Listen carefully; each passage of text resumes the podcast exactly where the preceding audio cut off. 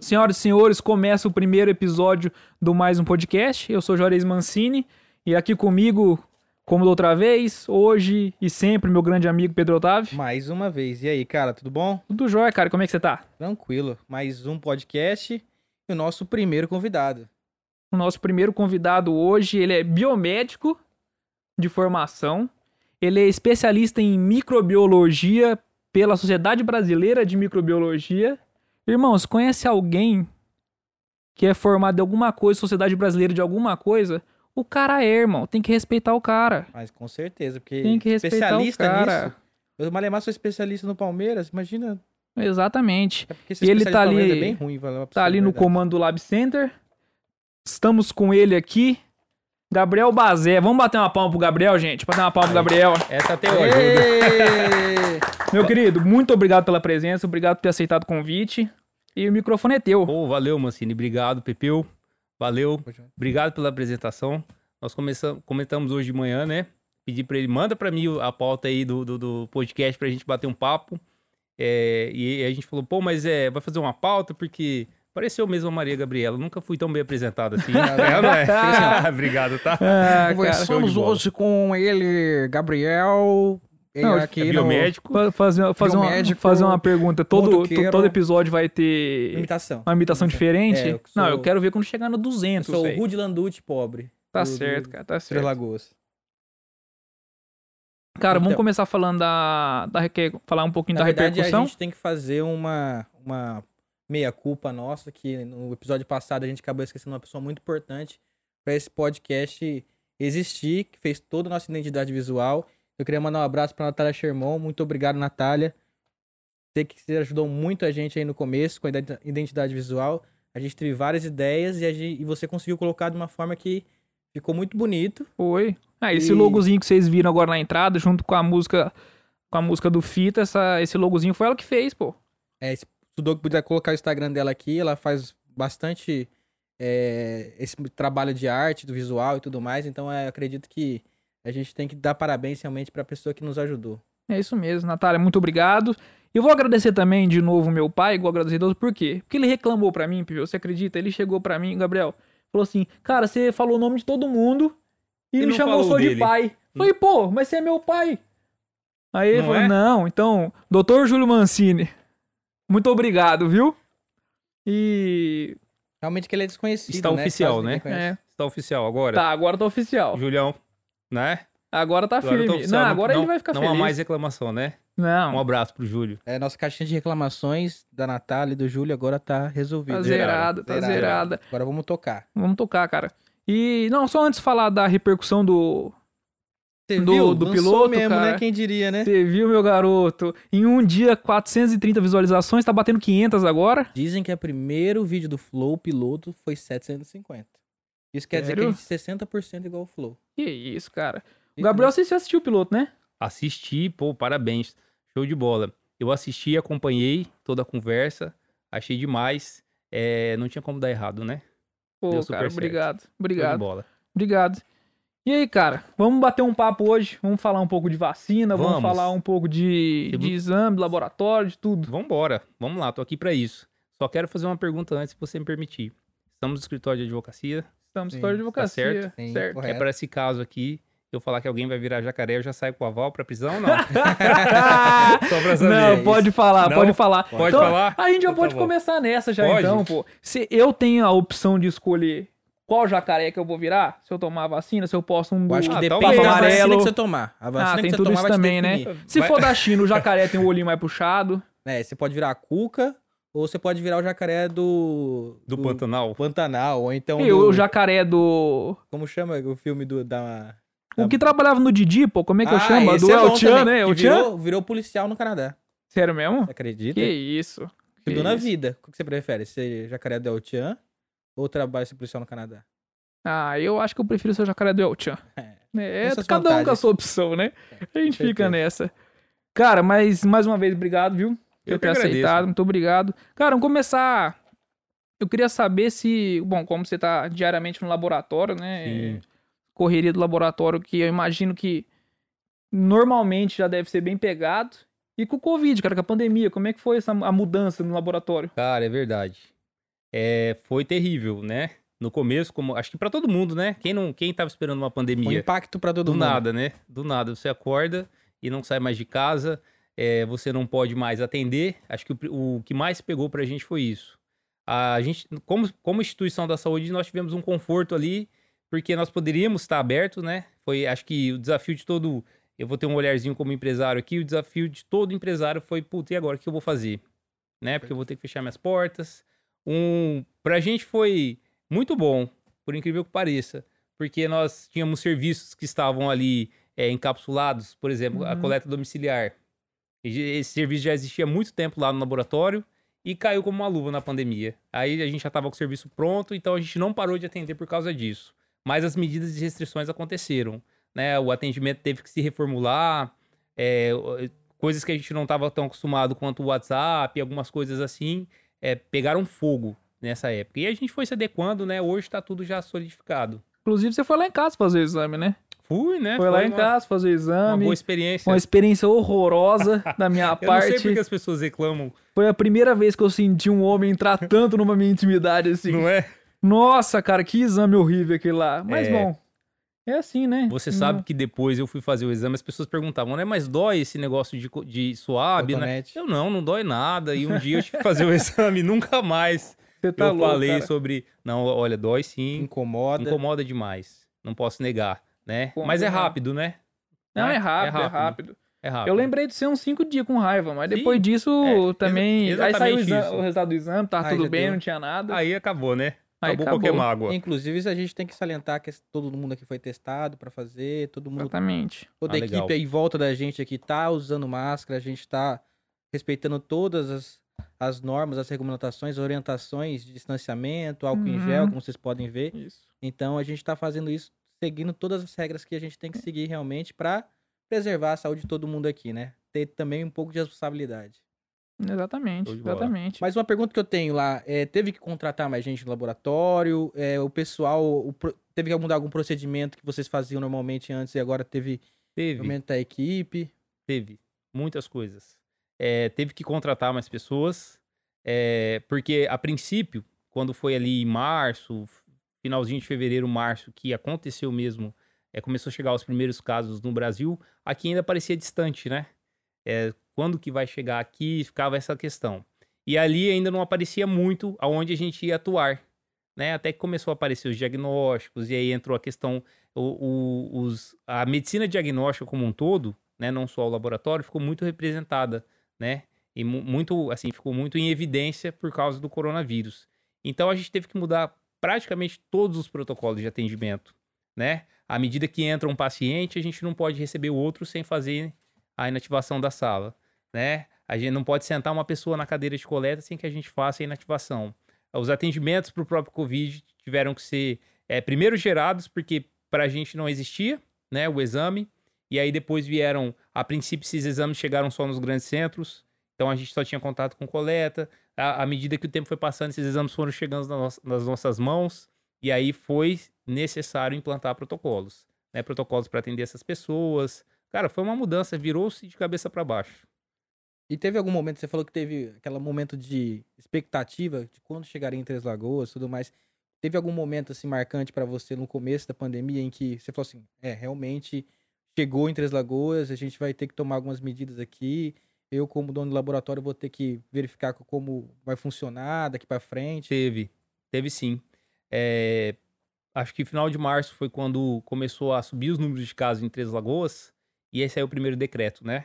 Esse foi o momento, para mim, pra gente ali foi um divisor de águas, porque até ali a gente não sabia como conduziria, né? Dali para frente, na verdade, né? O que a gente vai fazer? Nós vamos fechar, nós não vamos mais atender, e aí começou a entrar questões do tipo, vamos trabalhar, como que o laboratório trabalha home office? Não trabalha, né? Sim. Não trabalha. E aí entrava uma questão muito séria, como que nós vamos parar? Porque a gente tem pacientes que dependem. A gente tem casos que dependem diariamente de estar lá. Como que a gente vai abandonar esses pacientes? Então, isso bateu muito pra gente. E aí a gente foi se readequando, né, com esses serviços. Uma coisa que foi muito, muito decisiva, assim, nós refletimos sobre não parar.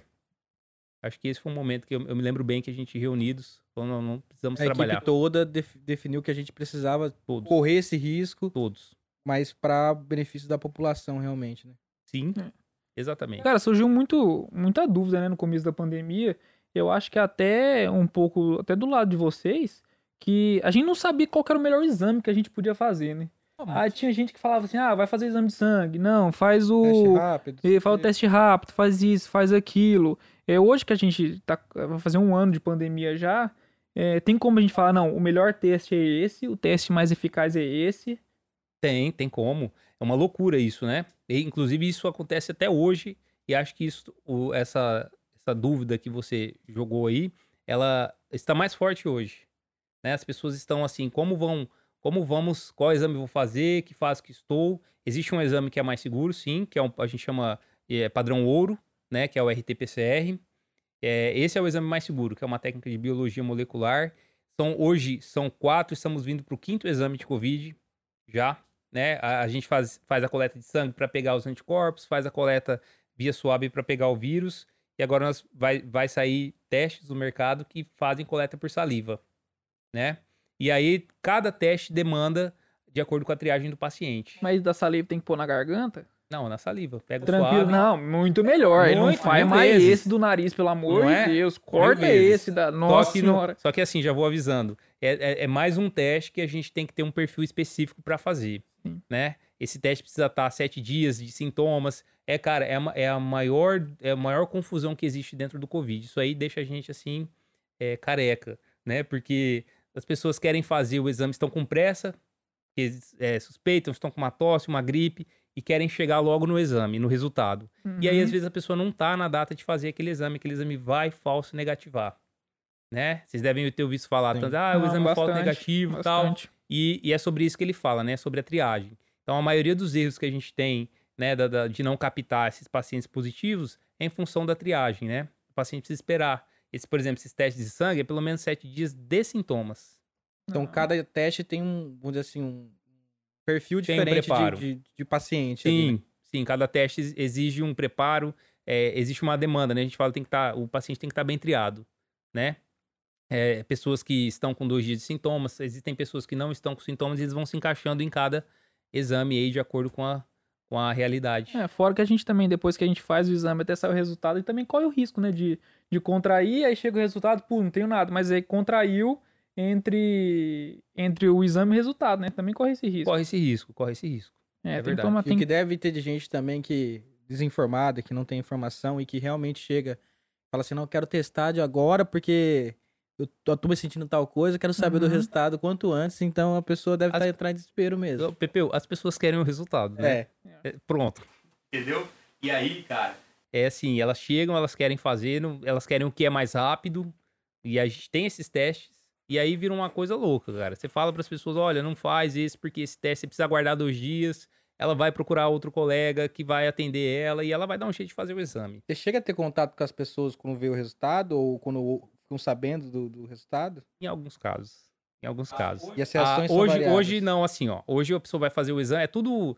O teste de Covid, ele está externo ao laboratório, né? Uhum. A pessoa entra em contato com a gente, telefone, WhatsApp, e na hora de pegar o resultado também é pela internet. E aí eles ligam, né? Esses dias eu me lembro que eu atendi uma paciente que me ligou assim, ficou muda. Ela falou, eu tô ligando para entender, o teste dela estava positivo, e ela estava fazendo porque ela ia ao centro cirúrgico. E ela ficou muda. Eu falei, não, ela achava que estava negativo, eu não, está positivo. Ela ficou 1 minuto muda comigo, moça, tá aí? Ela, não, como está positivo? Ela era assintomática. Então, assim, é um baque. Eu vejo que o corona é muito cultural, né? Ele é uma doença cultural. Além de ser uma pandemia, ele veio como uma doença cultural. As pessoas, elas acham que não vão acontecer com elas, até que aconteça. É incrível. Aí elas não tomam as medidas de segurança, elas vão a qualquer lugar, e aí quando acontece esse baque aí. Com certeza, que a gente sempre acha que vai acontecer com o vizinho, nunca vai acontecer com a gente. Mas eu acho que a cultura brasileira, ela não é voltada para a prevenção, né? Isso é em tudo na vida. Eu vejo isso até na minha profissão, que quando a pessoa vem ao escritório, já aconteceu a merda. Ela podia ter vindo, feito um bom contrato, entendeu? E sair seguro daquilo. Não, faz um contrato ruim, de qualquer jeito, sim. Acontece alguma coisa, aí vem no advogado, aí sai mais caro. Sim, sim. Normal, não tem essa cultura preventiva, né? Isso vale tanto minha área, para da saúde, para... Matou a pau, cara. Perfeito, é isso mesmo. Aí vem o problema, os problemas do SUS são todos em função disso, né? A medicina, ela não é preventiva. Está acontecendo, né? Está virando, as pessoas estão procurando mais de forma preventiva, mas ainda não é. Questão das informações, porque assim, março do ano passado até hoje, a gente recebe informação de tudo que é lugar, né? De notícia na internet, notícia que chega no seu WhatsApp, informação dizendo que a vacina funciona, que não funciona, que vai virar um jacaré, que se não vai virar um jacaré. Então, assim, como que é para um laboratório, por exemplo, por onde seguir, qual a informação que a gente vai aceitar, que vai falar realmente isso aqui tem um fundamento, é de uma faculdade, porque até as faculdades soltam alguns estudos e divergem de vez em quando, né? Sim. Quem tava, eu volto naquela retórica, né? Quem estava esperando uma pandemia, pegou todo mundo de surpresa. Mas existem fontes seguras, isso é um fato.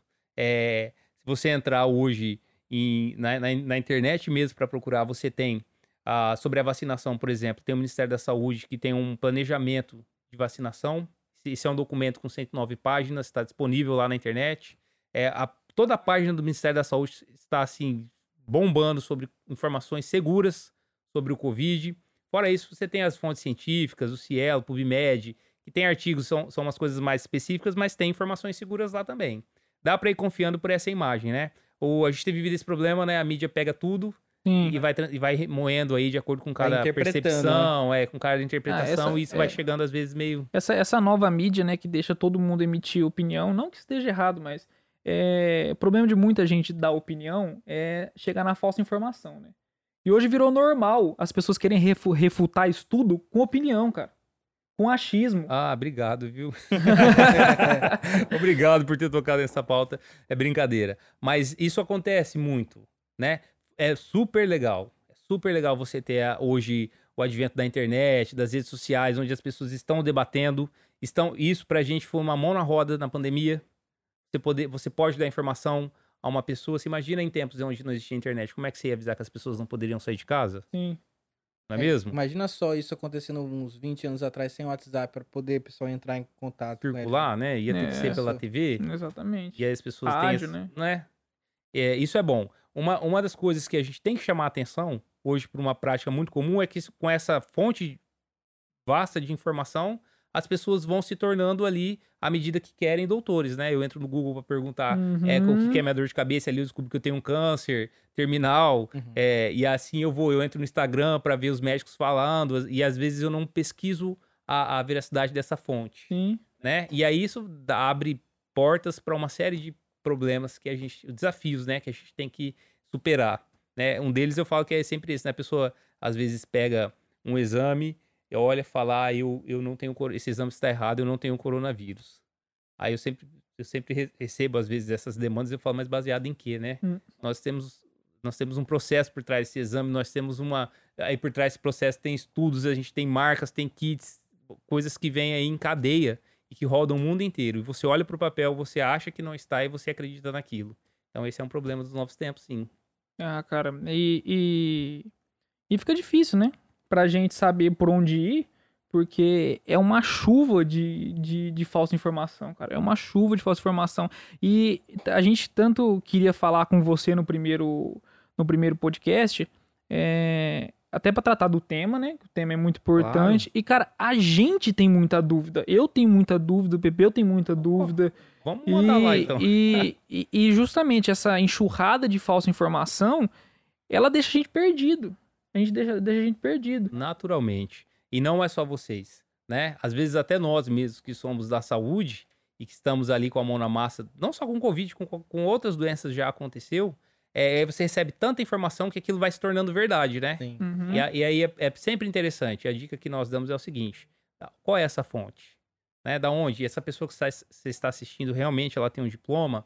Esse site que você está entrando, ele é um site seguro, ele é um site confiável, que mesmo, né? É confiável, né? Se é uma fonte de informação confiável. E aí, a partir daí, você começa a filtrar informações. E outra, Além de tudo, você deve ter aí o seu médico de confiança, né, suas instituições de saúde de confiança, que você pode também entrar em contato. O Lab Center. O Lab Center, obrigado pela deixa aí. O Gabriel Bazé. Aí. Perdeu a oportunidade de vender aqui, né? Eu faço um merchan, Gabriel. Por isso estou aqui, né? Inclusive.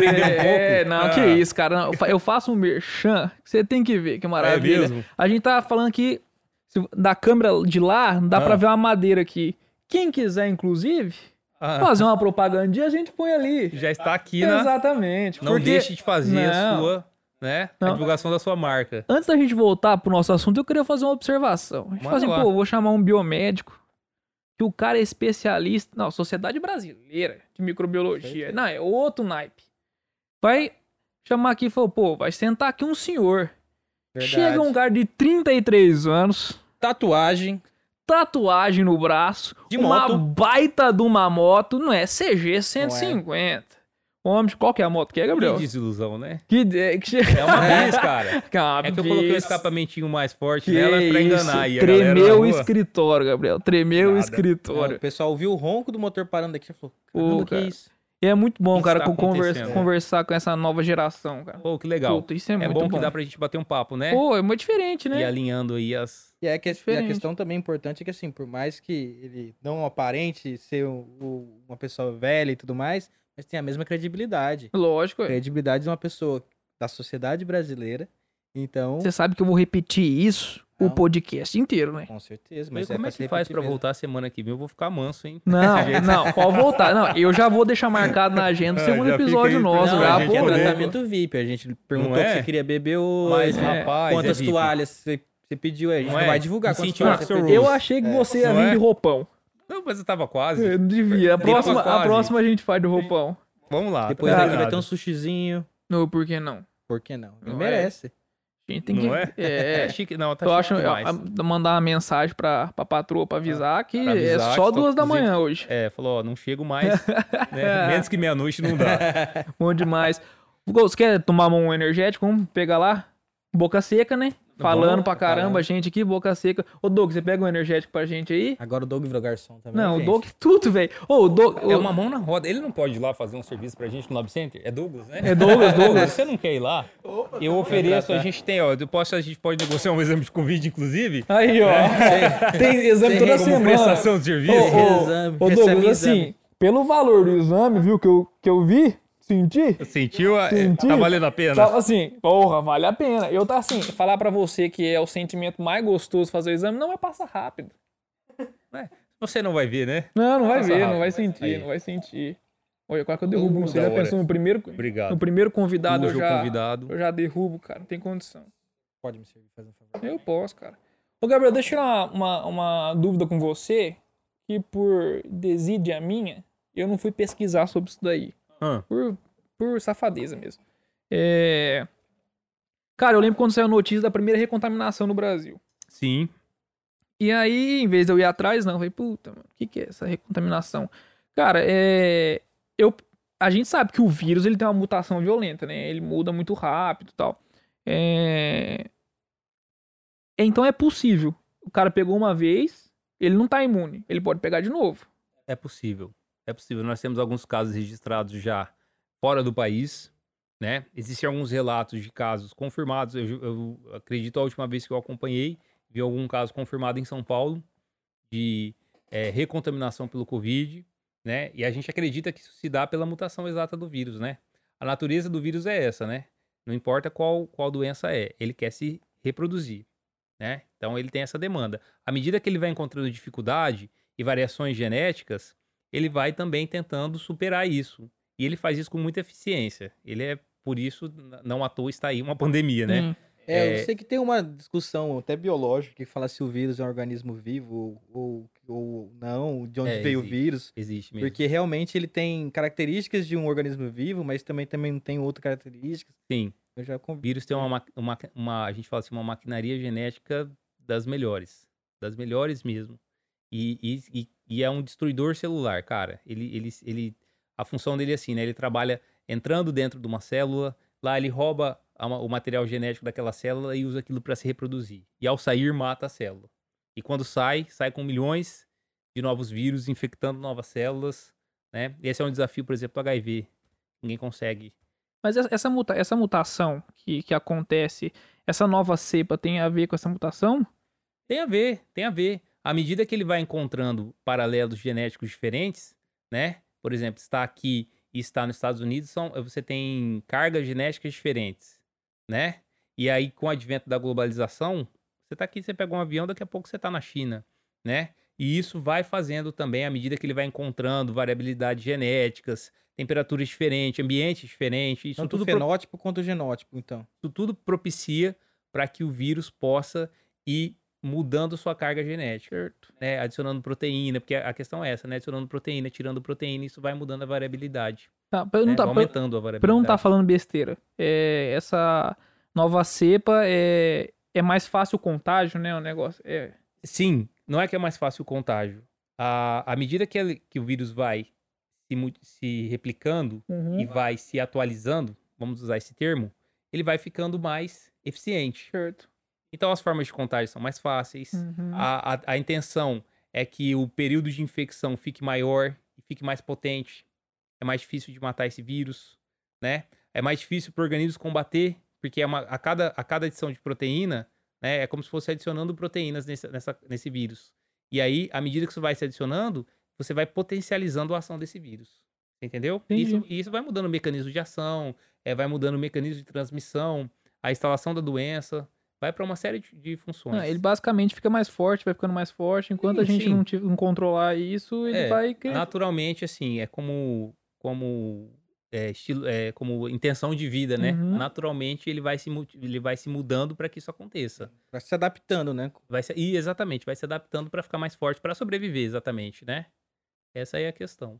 Agora, já entrando no tema principal já, né? O tema mais falado aí do último mês.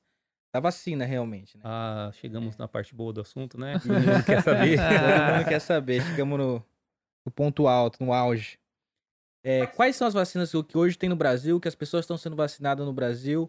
Essa vacina veio da onde? Essa vacina... Quais são as diferenças entre as vacinas? Cara, tem? Tem um monte de vacina, né? Tem um monte de... Aí que tem informação, né? Sobre a vacina. Você não sabe se vai tomar, se não vai. Tem duas aprovadas no Brasil.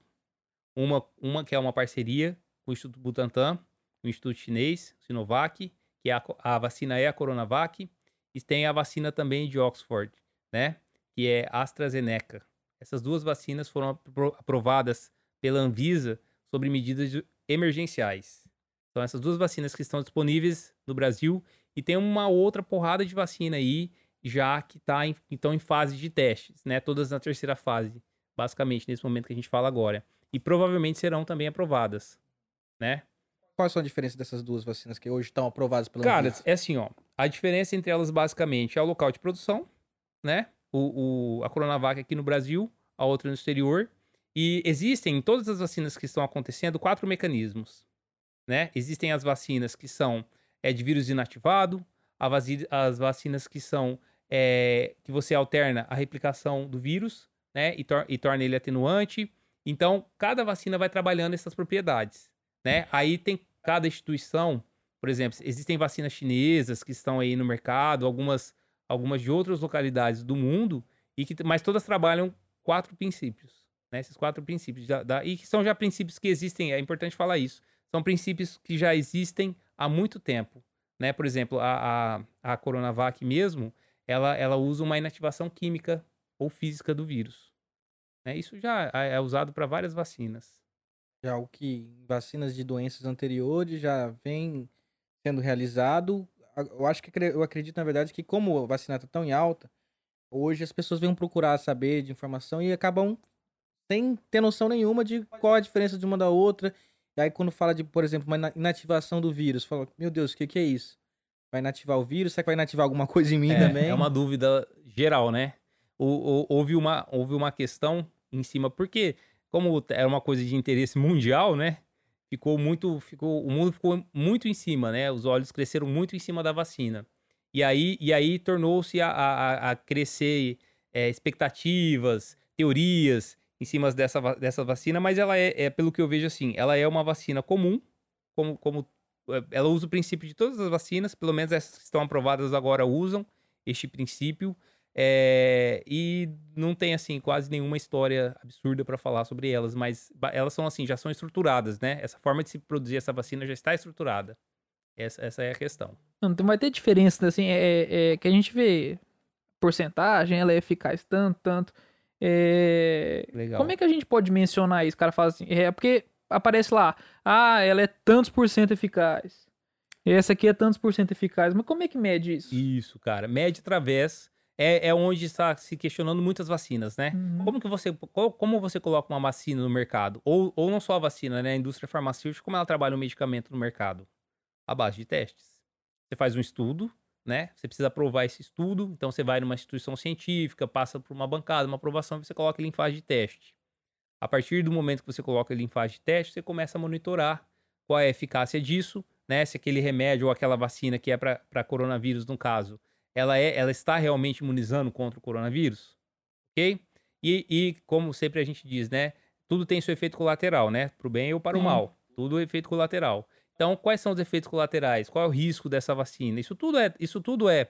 É que não tinha essa discussão antigamente, né? Não tinha esse enfoque, né? Não tinha esse enfoque todo. Você pega uma vacina aí de hepatite que a gente toma, ou de influenza que a gente toma todo ano. Ninguém nunca questionou, né? Qual laboratório vem, qual que é a técnica que utiliza disso, isso nunca aconteceu. Quem veio, quem criou. Quem tá fazendo. Mas são coisas importantes. Eu sou muito tradicional, eu gosto do estudo científico. Quando a gente coloca uma vacina, um medicamento, é de 5 a 10 anos de estudos. 5 a 10 anos. E esse é o grande questionamento das vacinas do corona. Como que se fez uma vacina tão rápida? Quais são os riscos disso? Logo, né, já foram aprovadas em medidas emergenciais, lembrando, né, nós estamos numa pandemia. Há interesse nessa vacina para que o mundo gire, né? Vamos salvar vidas. Existem milhões de vidas aí sendo perdidas. E aí a tão necessária emergência de estar com essa vacina no mercado. Essa era a demanda. E aí, por isso que elas estão saindo mais cedo, né? E aí, assim, existe como você perguntou, existe a questão da eficácia, né? Coronavac tem aí em torno de 58%, né? A AstraZeneca, acho que falaram em torno de 78%. Isso tudo está em estudo ainda. Existem números que para ser aprovado, foram feitos estudos, né? E dá-se essa eficácia, tá bom? Não se garante que essa... E aí, né, entra todas as histórias que a gente tem estudado falar. Não se garante que essas vacinas são... totalmente eficazes, e aí uma série de... O que é a diferença dessa eficácia, assim, de 58 ou 78? Cara, a diferença pode ser por várias coisas. Pode ser pelos insumos utilizados, podem ser pela técnica utilizada para fazer, né? Algumas são químicas, outras são genéticas. Isso tudo influencia. Até pelas pessoas que foram testadas, talvez... O grupo. Uma coisa que eu não gostei muito, particularmente... os grupos, pelo menos os que eu estudei ali, algumas vacinas têm grupos pequenos de testes, né? E isso limita, né? O corte está pequeno. Né? Talvez você pega, por exemplo, só americanos, por exemplo, e aí você tem uma homogeneidade ali de genética e você não testa em outras pessoas que têm genótipos diferentes ali, né? Um dado que a gente tem que falar é que a Anvisa, para aprovar qualquer vacina, ela tem que ter uma eficácia acima de 50%. Todas as vacinas são assim, já eram, né? Isso pega um corte globalizado, né? Mundialmente, isso é feito, é um estudo feito aí mundialmente, em várias regiões, por causa dessa questão de variabilidade genética e tal, ela tem que estar assumida aí 50% de eficácia.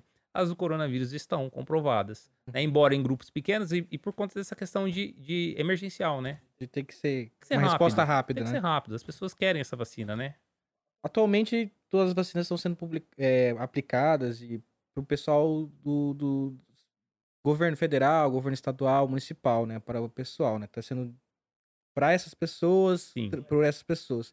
Existe a possibilidade, eu não sei se em outros países já está sendo feita, de comercialização dessa vacina? Existe, claro que existe.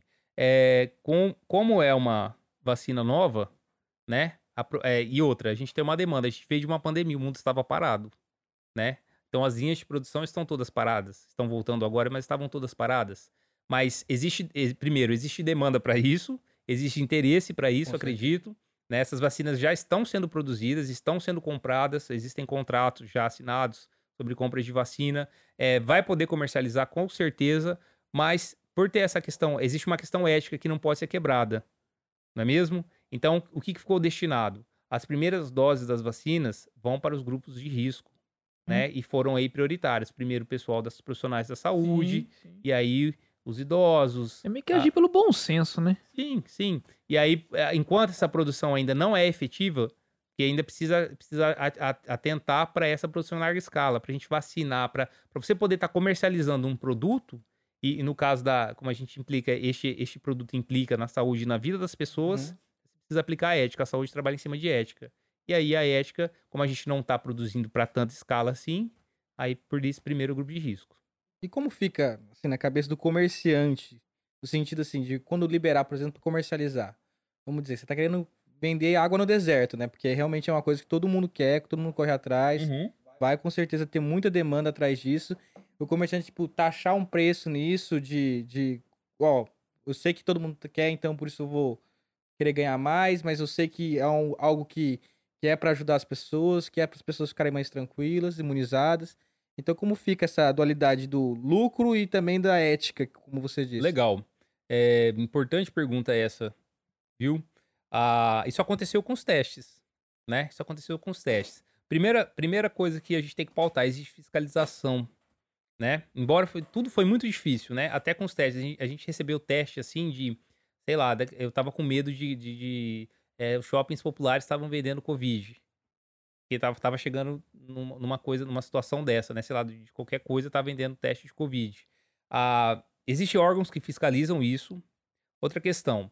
O governo, como existe esse planejamento, né? Existe um planejamento de vacinação em massa, entendeu? Então, essas vacinas vão estar disponíveis gratuitamente e isso não pode ser quebrado. Acho que não é possível você comercializar sem antes. O governo tem preferência, né? O governo está comprando essas vacinas, então ele vai doar, né? Não é nem doar, né? Ele vai cumprir o seu papel. Exatamente. Ele vai cumprir o seu papel de entidade, né? Exatamente. Então, ele vai aplicar essas vacinas aí. Eu acredito que não vamos passar por isso. Né? Entendi.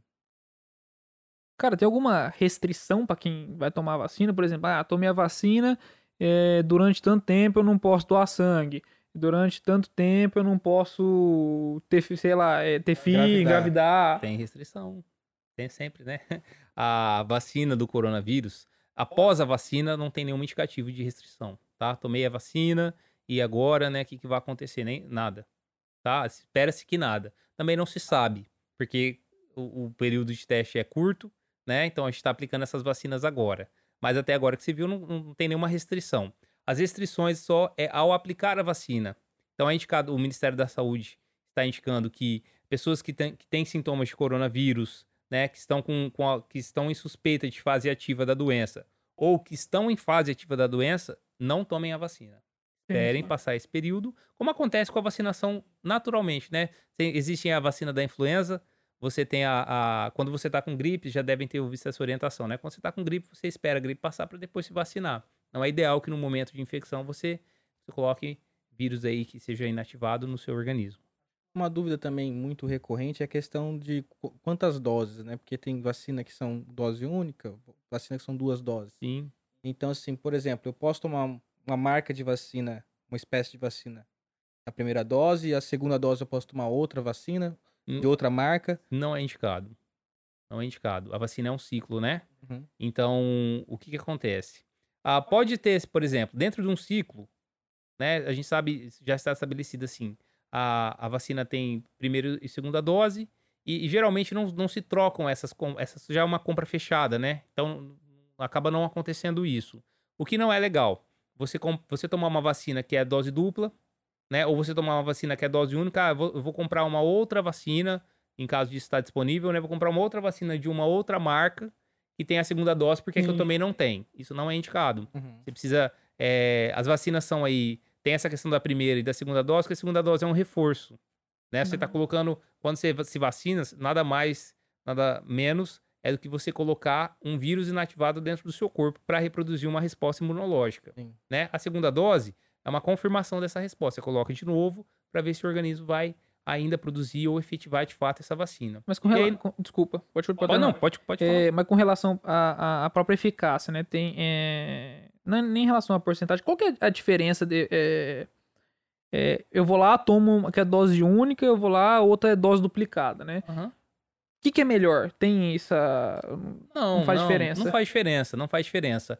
O que se demanda, se é primeira dose ou segunda dose, é a natureza da vacina, né? Como tem vacinas que são de origem, por exemplo, essa vacina é um vírus inativado por uma técnica química ou física, que seja, você vai lá, esquenta o vírus, destrói uma parte do material genético dele, né? Ou tem outras vacinas que fazem a estimulação da sintetização igual do corona, tem a spiker, né? Que faz com que o seu organismo produza essa proteína para que se produza os anticorpos, entendeu? Dependendo da vacina, por exemplo, as mais comuns, que são a de inativação química e física, ela precisa de 2 doses, ela é mais lenta. Sim. Outras que já fazem, que vão direto na proteína, não há necessidade, porque ela é mais rápida. E aí isso vai alterando de acordo com cada técnica que você usa. É por isso que é a primeira e segunda dose. Entendi. Entendeu? É mais voltado para velocidade na eficácia, né? Sim. Na velocidade na técnica utilizada. Dá resultado mais rápido e tal. Sim, isso. O resultado... Não é que ele é mais seguro. Certo. Mas ele é mais já... Ele é mais rápido, mais instantâneo, né? Seria uma coisa mais... Entendi. Tem a ver com a eficácia também, tá? Entendi. Tem a ver com a eficácia também. Eu acredito, assim, que acho que essa pergunta é que o pessoal mais faz, né? Quando vai ter vacina, assim, para todo mundo? Tem alguma previsão? Você que já trabalha nisso há algum tempo já, você tem mais ou menos, você ouve, que você pode falar pra gente, assim, de uma previsão que a gente tenha pelo menos uma parte da população, já metade da população? Ah, tem. Já é o Ministério, hoje quem faz esse mapeamento é o Ministério da Saúde, né? Então, junto com a Anvisa, tal, e os órgãos responsáveis aí. Existe, ó, eu estava olhando esse número hoje, inclusive para vir para cá, já 2,4 milhões de pessoas foram vacinadas no país. É um número pequeno ainda, né? À medida que o ano passe, né, é capaz, eu acredito que ao longo desse ano a gente consiga vacinar uma boa parte da população. A gente está com 200 milhões de habitantes no Brasil, isso, próximo a isso. 1% então. 1%. E aí o que acontece? Acho que atingir a totalidade, mesmo, acredito que numa pandemia no coronavírus, é muito difícil, né? Porque se você vai em regiões ribeirinhas, você tem as pessoas que não se vacinam simplesmente, né? E aí isso vai aumentando a dificuldade. E no caso do coronavírus, essa vacina está em produção, né? Então a gente pode passar aí por uma eventual, um eventual deslize do mercado, qualquer outra situação que pode impedir. Mas eu acredito que não, o mundo está interessado, né? Então, todo mundo é interessado, acho que isso mais rápido, né? Interessado até pela relação da saúde, né? Cuidar da população. E se não tá por esse lado, tá pelo lado econômico, né? Também. Uma pandemia, ela mata de um lado, enriquece o outro, né? Sempre assim. Uma pandemia, uma guerra. Uma guerra, é isso que eu ia falar. É o que a gente tava... Eu tava sempre te enchendo o saco no começo, né? Que eu falei assim, quando tem gente chorando, tem gente vendendo lenço, né? É verdade. Que o Lab Center tá ganhando de dinheiro é brincadeira. E o Didi, vocês não viram chegar de helicóptero aqui? Nossa, mas o barulho, eu vou falar pra você, que o microfone tá desligado. É brincadeira. Sabe que é uma loucura. É uma loucura. Hoje eu fiz um, inclusive, na rede social. Foi fazendo protestinhos, né? Já fazendo protestinhos ali, em meio a brincadeiras, em meio a coisas ali. Você vai falando... Eu fiz um post hoje que falava sobre o preço da luva. Olha que absurdo. E isso tem acontecido com todo o mercado da saúde. O post falava assim, né? Quem tá comprando na saúde está sentindo. Uma luva saiu aí de R$16, hoje tá R$158. O álcool em gel, na hora que estourou a pandemia, cara, aquilo ali foi um absurdo. É máscara, absurdo. Você pagava 10 centavos numa máscara, começou a pagar 3, 4 reais. Não, um absurdo, cara. Inflacionar coisa relativa à saúde pública, necessidade, cara. Existe, novamente, né? Eu sempre gosto de dar os dois lados, né? Existe uma dificuldade de produção, né? Isso gera aumento de tudo. Aquela questão, né? De contratação de pessoas, tudo. A lei de mercado, né? A lei de mercado, ela existe, ela é válida e é, inclusive, necessária. Até porque você tem que entender o lado da indústria. Só que é o que você falou, né? Tem que manter a ética dentro disso. O que aconteceu com o álcool em gel, eu acho que fugiu um pouco, né? No começo... em muitos casos, né? Em muitos casos. Eu vejo com o próprio exame de Covid, é uma variação absurda. Eu converso com outros colegas em outras regiões do país, e a precificação você não alinha, né? É uma precificação que tá acontecendo no norte, na Bahia, tá triplo do preço daqui, e lógico, né? Também tem que ter questões de logísticas e tudo mais, que dificulta. Sempre tem, né? Algum motivo aí, mas existem como... sempre, né? Tem numa guerra, numa pandemia, tem heróis, também tem seus vilões. Cara, vamos desmistificar algumas coisas? Falar Bora. Daquela parte boa de teoria da conspiração. Vamos. Vambora. O que vocês querem? Cara, uma dúvida que eu tenho. Até onde eu li sobre... A maioria das vacinas que nós temos aqui no Brasil, os insumos, eles vêm do Oriente, né? Vem da China, vem da Índia. Começou a questionar por causa do Covid que os insumos estavam vindo da China e da Índia. Falaram, não, porque a doença veio de lá, o insumo tá vindo de lá. Sim. É toda uma estratégia chinesa para dominar o mundo. É verdade. Cara, sempre veio insumo. Sempre vem insumo de lá. Não só insumo, né? Tudo hoje vem da China e da Índia. Tudo, né? Quem não vai lá no... Como é o nome lá do aplicativo de compra? Não faz uma compra da China? No eBay. eBay, né? AliExpress lá. AliExpress. E você vai na... Né? O que é uma vacina, né? Mas já é natural. Alguns insumos vêm de fora do país. Uhum. Naturalmente, lá existem laboratórios de pesquisas. Já inativam esse vírus, já manda pra gente inativar. Tem uma série de questões... E outra, é outra variabilidade de patógenos, né? De outra carga de vírus lá, existe uma série de questões, né? Claro que tem pessoas questionando muito isso, né? É uma teoria, existem teorias da conspiração em cima disso, a China vai dominar o mundo, a China quer acabar com o dinheiro do mundo e vai dominar tudo. Eu acho que, como eu falei do exame, né? Existe uma ciência por trás aí, vindo, explicando várias coisas que a gente precisa se atentar, né? Pontuar. Eu acredito que a cada informação verdadeira tem umas 10 falsas, né? Porque sim, é o que a gente falou aquela hora, né? Do achismo, né? Você acha uma situação estranha, você começa a achar coincidência nas coisas e você tira uma conclusão daquilo e quer refutar isso tudo, quer refutar 10 anos de trabalho numa pessoa, fala não assim, não, mas como que isso é possível? Justo. Eu acho assim, é justo questionar, né? Então, sempre. Tudo é passível de questionar, de estar questionado, né? Mas aí você precisa apontar com fatos. Não é? Em base do seu questionamento. Existem fatos, né? A questão da saúde, envolve dinheiro, é claro que envolve dinheiro. As pessoas precisam trabalhar, né? Como que se forma um médico, como que se constrói um laboratório, que seja um instituto de pesquisa. Até precisa de dinheiro para isso, né? E então, é preciso pontuar qual que é a carga que você tem de fatos. Para a saúde, nós trabalhamos com os estudos científicos, né? Existem artigos que comprovam. E aí, no caso das vacinas e de qualquer outra coisa, você tem testes, é uma série de estudos que está por trás. Não dá para simplesmente olhar e falar, olha, isso eu não acredito nisso, Sim. né? Baseado em que você Sim. não acredita. É aquela questão, né? Você perguntar assim, você acredita na possibilidade? Acredito.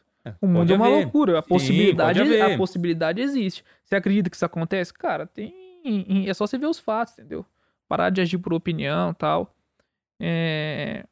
Outra coisa também que ganhou muita força com a vinda da vacina, também são os anti-vacinas, né? Tem as pessoas prós e os contras. Tem essa galera. Totalmente. E é um movimento que antes mesmo da pandemia já estava crescendo muito forte, né? Muito forte. Que vem acontecendo. Eu sei que a vacina, por exemplo, um dado histórico aí, um fato histórico, no Rio de Janeiro teve a revolta da vacina, né? Que as pessoas não queriam se vacinar e aí o governo do Rio de Janeiro obrigou, iam às casas delas com as vacinas e aplicavam na marra mesmo nas pessoas. Eu estava com medo de viver a revolta da vacina, sabia? Então. Eu achei que a gente ia viver. Né? Tava aquela questão, né? O governo vai obrigar, o governo não vai obrigar as pessoas a tomarem.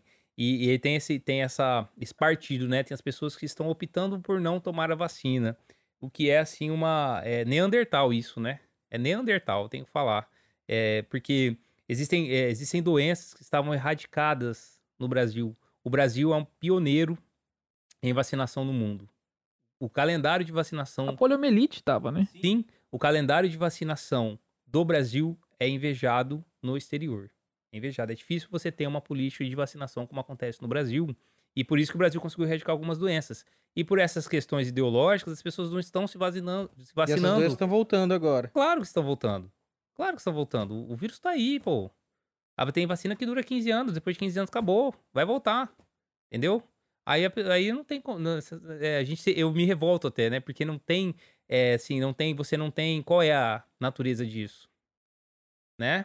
E assim, a maioria das vezes que eu vejo alguém falando sobre isso é tipo, na verdade você tá aplicando um vírus. Então, na verdade, eu tô aplicando alguma coisa, um chip. Eu já ouvi falar de tipo. Aplicando um chip pra me controlar. ETs, então, né? ETs. Nada contra os ETs. Eu até acho Bonito, as histórias dos ETs. Simpáticas, né? Eu acredito, super acredito nos ETs. Mas eu fico pensando, meu Deus, se esses ETs realmente existem, qual é o interesse deles, né? Cara, eles só querem um telefone pra voltar pra casa. Steven Spielberg mostrou pra gente. Já deu a dica. Que é só isso que o ET quer, cara. Pode ser, né? Pode ser. E aí, mas fica esse questionamento, né? Pô, será que a gente tá tão importante assim, né? Com certeza. Não tem outro lugar, sei lá, pra se desejar, alguma outra coisa pra fazer. Existem muitas teorias, vocês podem procurar. Existem essas teorias dos ETs, existem teorias de que o governo querem, né? Aí se você vai pra um lado mais religioso, pode ser a vinda da besta, e aí outras coisas, sei lá, você pode procurar... A marca da besta, você vem com mil teorias, a gente pode passar a noite aqui falando de 1000 teorias que devem ser discutidas, sim, né? Acho que tudo tem que ser discutido, entendeu? Mas ainda assim, né? Quais são os fatos? Quais são os dados científicos disso? Tem que ser apontado, né? Não é verdade? Gabriel, eu queria saber se você pensa se a comunidade científica ela tem responsabilidade e culpa no crescimento desse movimento anti-vacinação. Vou te dar o parâmetro por que eu tô fazendo essa pergunta. Diga. A nossa reação quando chega alguém e fala assim, eu acredito que a Terra é plana, eu acredito que vacina causa autismo, e assim por diante, a nossa primeira reação é falar assim, cara, para de falar besteira, velho. Pô, há quanto tempo a gente já sabe que a Terra é redonda? Isso é mais que comprovado. Quando a gente sabe que vacina é bom, tá mais que comprovado. Então, a nossa reação natural é ignorar, porque a gente acha isso uma tamanha bobagem. Só que acontece, a partir do momento que a gente ignora aquela pessoa, ela vai se encontrar com outras pessoas que também foram ignoradas, que pensam a mesma coisa que ela pensa, e esse movimento ele só vai crescer. Então, acho que será que não falta um pouco de paciência da... comunidade científica em explicar, tirar um pouquinho do tempo e explicar pra essa pessoa e falar assim, ó, não é bem assim, vamos até os fatos, vamos voltar a estudo, a gente estuda isso há muito tempo. Entendi. Acho que vovó poderia ter essa percepção. Eu acho. Sabe por quê? Existe esse lado, sim, concordo com você nesse sentido. Existe essa aglomeração de pessoas e é por similaridade, né? Eu penso como, né? E aí a gente vai se juntando, tal, vai encontrando cria ali... nossa bolha, né? Isso, cria aquele ponto de percepção ali e as pessoas vão fazendo movimentos em função disso. Assim, é a política, é a saúde, não é? É a música. E, cara, hoje, eu coloco questionável isso, porque hoje você tem, assim, tá escancarado, né? A informação na tua cara. Não é mesmo? Sim. E ainda acho assim, né? Se você questiona tanto, pô, mas será que essa vacina não é? Pô, tá lá, o estudo está disponível hoje. Por exemplo, vovó não tinha, né? Sim, pra fazer uma faculdade era um absurdo, né? Um privilégio. Era um absurdo. Hoje não. Hoje você abre aqui o celular, cara, tá ali todas as informações, tem vídeos de estudo sendo realizado, tem uma série de coisas. Tá bom de procurar também. Aí você pode questionar. Eu sempre acho assim, justo. As pessoas vão questionar, mas esse vídeo é verdadeiro, né? O homem foi à lua mesmo? E aí vão entrando, a Terra é redonda mesmo, porque esse vídeo pode ser, né, montado e tal, e aí você vai entrando em diversas teorias, não é mesmo? Então isso é passível, mas eu acho que sim, a comunidade ela tem o dever, não é só uma questão de querer ou de paciência, ela tem o dever de esclarecer e de uma forma que chegue ao público, né? Seria fácil sentar aqui e ficar falando termos científicos e que a vacina é isso, né, e ninguém vai entender nada. Mas a comunidade tem esse dever, mas as pessoas precisam também captar essa mensagem. Né? Dois partidos aí, né? Que estão com certeza, cara. Com certeza. Levantar. Isso é muito importante, né? A gente tem que levar em consideração que as pessoas, elas são influenciadas por algo que elas gostam. Então, ela tem um ídolo, ou então tem um político. Qualquer pessoa que ela coloca ou num pedestal...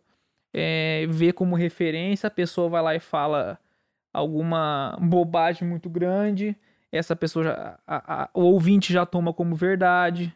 Sim. Então é importante a gente ter também essa noção de que as pessoas são suscetíveis a errar, são suscetíveis a absorver informação errada, e a gente tem um pouquinho mais de paciência e dá uma olhada, esse site aqui, ele justamente trata disso, é de uma faculdade séria que estuda isso. Legal. Há 50 e tantos anos. Legal.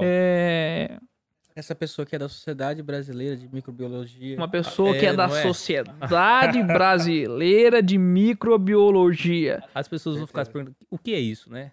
Será que é mais uma... Não, eu vou perguntar, você conhece alguém que faz parte da Sociedade Brasileira de alguma coisa? Então, irmão, não, conhece não. O Gabriel, irmão. Agora tá aí, né? Agora tá aí, você conhece, cara. Você conhece. Uma coisa, tem essa responsabilidade também, né? Tem. Quem está no poder... Tem essa responsabilidade. E ainda assim precisa ser filtrado. Sim. Né? Aqui dito, né? Ainda ficou essa brincadeira, né? Vamos tomar vacina, vamos virar jacaré lá que o Bolsonaro falou. Sim. E aí isso virou na mídia. Foi. Se você estudar a fundo aquela fala, ele tem razão, né? Você vai tomar uma vacina que não te... Você vai tomar um medicamento que não sabe o efeito colateral. Naquele momento ali, ele estava querendo dizer isso, né?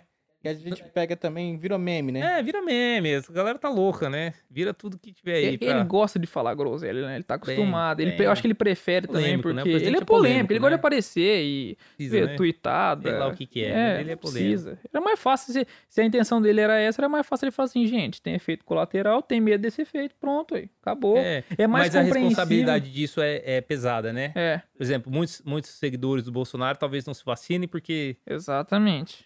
Não é? Não que eu não seja um, ou que eu seja um também não faz diferença, questão, não faz diferença. Mas o que não sendo Bolsonaro, se fosse independente de qual lado, de qual partido, né? Se fosse ali o Lula falando, por exemplo, sim. Beleza? O que a representatividade dele quer dizer sobre isso? É isso que nós temos que tomar cuidado. Tem que ter postura de presidente, né? Ele tem que tentar acalmar a população o máximo possível, ver qual é o melhor caminho. É o que você falou, é muita responsabilidade. Tem que tomar cuidado, porque é realmente muita responsabilidade. E aí, da vacina ficou alguma dúvida, alguma coisa pra... Eu tô totalmente vacinado com essa... Totalmente vacinado? Eu sou o cara dos trocadilhos, né? Gabriel, vou perguntar a tua opinião. Esse foi um. Você tá uma máquina, hein? Do piloto foi o que mesmo? Está escrito nas estrelas, que você tava falando da... Foi. Da astróloga, né, que é sua amiga. Foi, isso. Exatamente. Ô Gabriel, vou pedir a tua opinião. O Doug, ele colocou o nome do piloto como mais um piloto. Mais um piloto? Isso desenvolveu na nossa cabeça. Falou assim, não, cada episódio a gente tem que pôr um nome diferente. A gente vai pôr lá, Dr. Gabriel Bazé, e vamos colocar. Pensamos no nome mais uma vacina. O que você acha? Ah, não, matou. Matou? Matou. É isso? Não tem nem opinião pra dar, já tá pronto, né? Ah, então já era. Perfeito. Ô Doug, quanto tempo que nós temos de papo aí? Chegamos numa hora, 58 minutos. Cara, coisa boa, hein? Cara, gostei muito do papo. Quanta informação voou, que a gente deu agora, voou o tempo. Pra quem achava que isso aqui ia ser só groselha, só... só eu e você falando besteira, né, cara? É groselha gourmet? Exatamente. Gabriel, já quero deixar até confirmado um segundo episódio aí, cara, pra gente falar. Cara, sempre que vocês quiserem. A gente falar de qualquer coisa. Obrigado pelo convite. Que isso, cara. Eu que agradeço. Sempre que vocês quiserem, vou estar disponível pra vocês aí. É uma honra tê-lo como o primeiro convidado. Verdade, cara. A honra é minha. Espero que estamos aí com o pé quentíssimo, né? Opa, você pode ter certeza. Você já estourou, Não, vocês, né? Já é sucesso. Não, e é isso que contribua. Cara, muito obrigado mesmo. Eu que agradeço. Antes da gente terminar, você quer falar alguma coisa? Eu quero que você fala qual vai ser o placar de Palmeiras e Bayern de Munique. Eu acho que... Talvez o pessoal do Santista que assistiu o piloto lá tá muito chateado com você, porque você falou que tava garantido pra eles, né? Irmão, vai ser 5-0 pro Palmeiras no Bayern de Munique. Aí realmente eu tendo acreditar um pouquinho. Sabe por quê? Se eu falei que o Santos ia ganhar de 2-0 e perdeu de 1-0, a tendência é eu falar que o Palmeiras vai ganhar e tomar uma sacolada no Bayern de Munique. Pode acontecer. Então eu tô tentando fazer uma psicologia reversa com o universo. Você acha que vai dar certo, Gabriel? Pô, tô totalmente crente que sim. Você acha que o Gustavo Gomes vai marcar o Lewandowski?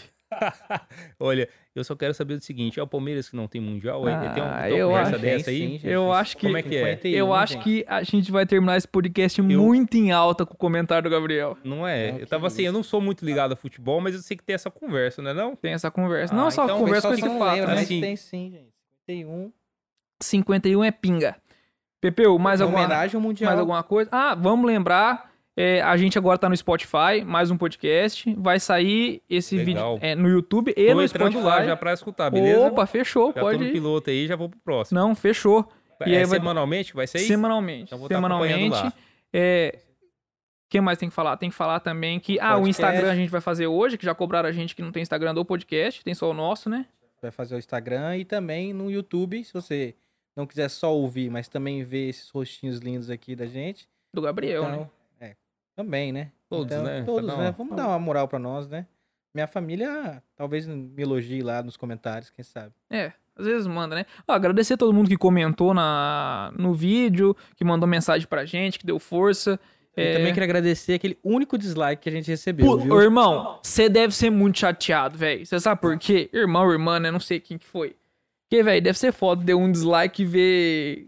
sem like do lado. Deve ser meio triste, né? É solitário, né? É solitário. É um pouco solitário essa pessoa. Vamos... Tragam no próximo episódio, por favor, algumas recomendações de livros, séries, pra que essa pessoa possa assistir. Eu acho que ela tá precisando. Ela tá precisando. A pessoa foi lá ver e já deixou... Não, foi muito bom. Irmão... Vamos focar no 100, né? Não, vamos focar no 100, é melhor.